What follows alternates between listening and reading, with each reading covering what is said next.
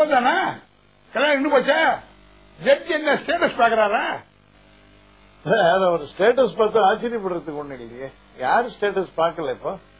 பொதுவா சார் ஒரு fact of life என்னன்னா சாஸ்திரிகள் இந்த மாதிரி வைதிகமான பீப்புள் எல்லாம் வீட்டுல மரியாதை கொடுப்பாங்க.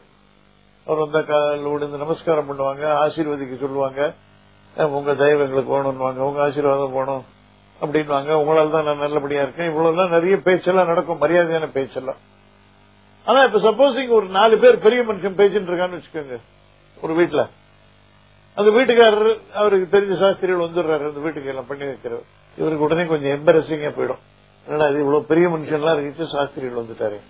அதாவது அவர் பெரிய மனுஷன்ல அப்ப சேர்த்து இல்ல அவர். வந்துரு ஏதோ வந்திருக்காரு. இதை பார்த்து பேசுவேன் அப்படின்னு கொஞ்சம் மரியாதையா இருக்கிறவங்களா இருந்தாக்கா அவர் கொஞ்சம் தனியா அழைச்சிட்டு போய் என்ன சமாச்சாரம் கேட்டு அனுப்பிச்சிருவாங்க. பட் அதுவே மரியாதை கட்டவனா இருந்தா உங்களை யார் கூப்பிட்டா இருப்பீங்க இஷ்டத்துக்கு வந்துடுறீங்க நீங்க பட்டுக்கு. அப்படின்னு அவன் தானே கத்துவான். இவ்வளவுதான் வச்சிருக்காங்க மரியாதை. பட் இத்தனைக்கும் ஆஹ், ஒரு பிராமணன்றதுக்கு ஏதோ இன்னைக்கும் வேத மந்திரங்கள் எல்லாம் சொல்லிட்டு இன்னைக்கும் வைதிக காரியங்கள்லாம் பண்ணிட்டு யாகம் இதெல்லாம் நடக்கிறதுக்கு உதவி பண்ணிட்டு சிராதம் த- தர்ப்பணம் இதெல்லாம் நடக்கிறதுக்கு உதவி பண்ணி இவ்வளவு மாதிரி லைஃப் லீட் பண்றாங்க. ஷர்ட் போட்டுக்கிறது கிடையாது. பஞ்சகச்சம் குடுமி இந்த மாதிரி என்ன சாஸ்திரோக்தமா இருக்குதோ அதெல்லாம் செஞ்சிடுறாங்க. அதெல்லாம் அட்மையர் பண்ணலாமே ஒழிய வாயளவுல சம்பந்தம் சம்பந்தம் கூட வராங்க வீட்டுக்கு வந்து உட்காந்துக்கிறாங்கன்ற லெவல்ல அவங்கள ட்ரீட் பண்றது இல்ல. அதுதான் ஃபேக்ட் அவங்களெல்லாம் என்ன நினைக்கிறாங்க? ஏதோ நம்ம கிட்ட ஒரு எம்ப்ளாயி மாதிரி தான். அந்த லெவல்ல இன்னைக்கு வந்து போச்சு. It's an unfortunate thing but அதுதான் ஃபேக்ட் ஆஃப் லைஃப் அதுவும் இல்லாம சார் இந்த ஸ்டேட்டஸ் இல்லைங்களே அது ரொம்ப முக்கியம்.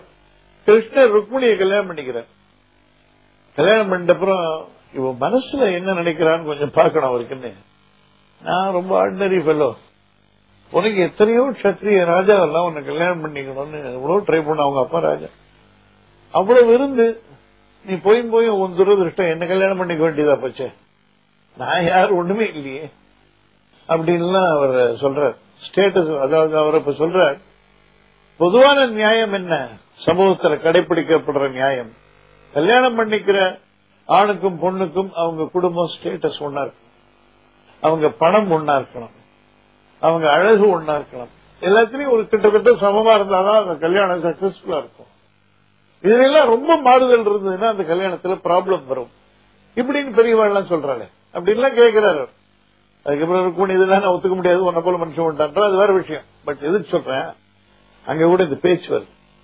சோ இந்த ஸ்டேட்டஸ்ன்றது பார்க்க தான் பாக்குறாங்க அது ஒண்ணு தனக்காக மட்டும் பாக்குறான்னு சொல்லிட முடியாது. நம்ம பொண்ணோ பிள்ளையோ நல்லா இருக்கணும்ன்ற ஆசை ஒண்ணு அதுல இருக்கு.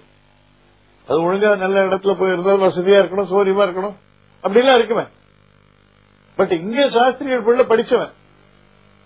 பட் இருந்தாலும் சாஸ்திரியர் பிள்ளைன்றது அது கொஞ்சம் ஒரு மாதிரியா பார்ப்பாங்க. இது ஆனா பேசுறது பூரா பாத்தீங்கன்னா ஒரு வைதிகம் பிராமணன் அது இதுன்னு பேசுவாங்க. காரியம்னு ஒரு இந்த மாதிரி இதுல என்ன ஆக போறது ஜட்ஜ் என்ன பண்ண போறாருன்னு பார்ப்போம்.